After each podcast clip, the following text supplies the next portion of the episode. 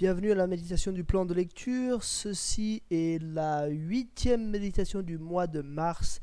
Elle porte sur 2 Timothée chapitre 2. Lecture de la seconde épître à Timothée chapitre 2.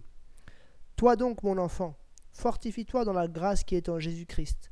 Ce que tu as entendu de moi en présence de nombreux témoins, confie-le à des personnes fidèles qui soient capables de l'enseigner aussi à d'autres. Souffle avec moi comme un bon soldat de Jésus-Christ. Aucun soldat en service ne s'embarrasse des affaires de la vie courante s'il veut plaire à celui qui l'a recruté. L'athlète n'est pas couronné s'il n'a pas lutté en respectant les règles. Le cultivateur qui travaille dur doit être le premier à récolter les fruits. Comprends ce que je dis, et que le Seigneur te donne en effet de l'intelligence en toutes choses. Souviens-toi de Jésus, le Messie ressuscité, issu de la descendance de David, conformément à l'évangile que je prêche, et pour lequel je souffre au point d'être enchaîné comme un malfaiteur. Mais la parole de Dieu n'est pas enchaînée. C'est pourquoi je supporte tout à cause de ceux qui ont été choisis afin qu'eux aussi obtiennent le salut qui est en Jésus-Christ avec la gloire éternelle. Cette parole est certaine. Si nous sommes morts avec lui, nous vivrons aussi avec lui. Si nous persévérons, nous régnerons aussi avec lui. Si nous le renions, lui aussi nous reniera.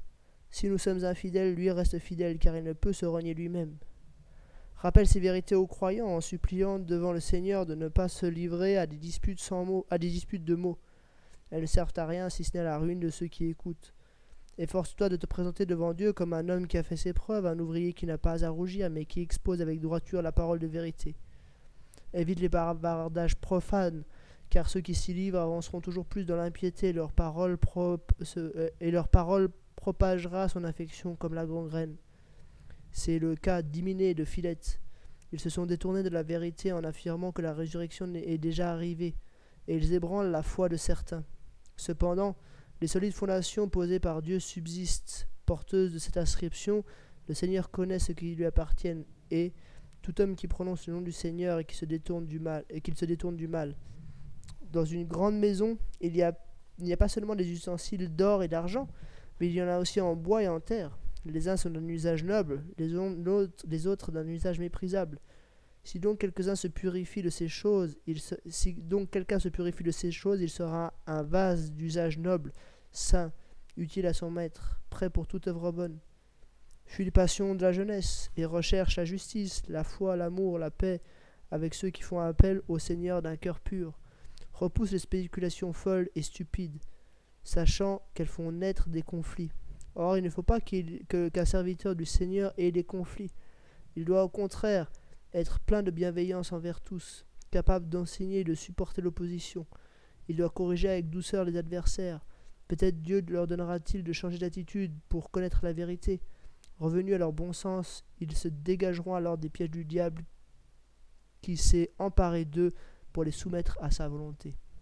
Jusqu'ici, la lecture de 2 Timothée chapitre 2 en quelque sorte, dans ce chapitre, ce que Paul dit, ce que, Paul dit, c'est, c'est résumé dans les deux premiers versets. Toi donc, mon enfant, fortifie-toi dans la grâce qui, est en Jésus-Christ. Ce que tu as entendu de moi en présence de nombreux témoins, confie à des personnes fidèles qui soient capables de l'enseigner aussi à d'autres. Ça, c'est la base. Transmets ce que tu as reçu à d'autres qui pourront le transmettre à leur tour. Voilà ce que Paul veut dire ici euh, à Timothée. Qu'est-ce que ça signifie concrètement? Premièrement, ça signifie que Timothée, tu vas souffrir. Souffre avec moi comme un bon soldat de, Jésus-Christ. Tu t'embarrasses pas des affaires de la vie, mais tu donnes tout à celui qui t'a enrôlé.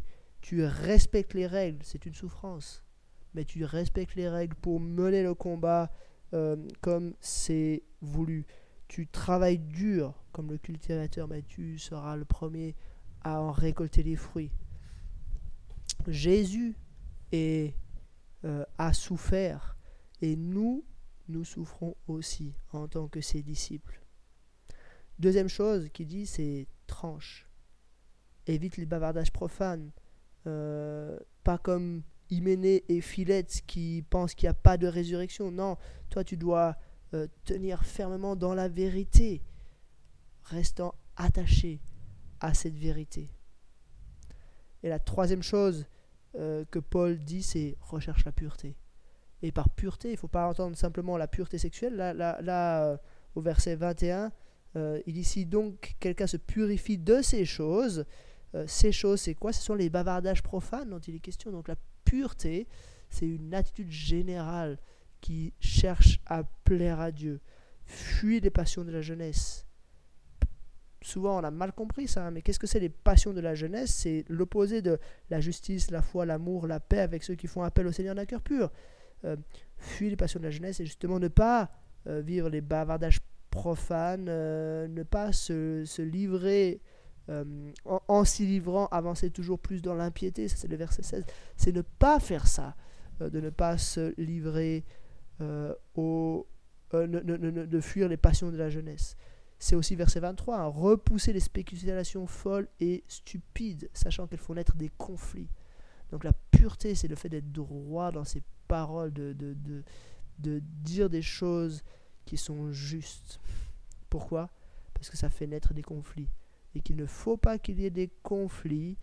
Euh, au contraire, il faut être bienveillant envers tous, capable d'enseigner, de supporter l'opposition, de corriger avec douceur les, adversaires, parce que peut-être qu'ils reviendront à Dieu. Donc voilà euh, le programme. La base, hein, j'ai dit, c'est les versets 1 et 2. Ce que tu as entendu de moi, confie-le à des hommes fidèles. Souffre, tranche, cherche la pureté. Voilà ce que Paul dit, enseigne dans ce chapitre. C'était quelques remarques sur 2 Timothée chapitre 2 et je vous dis à demain pour un nouvel épisode.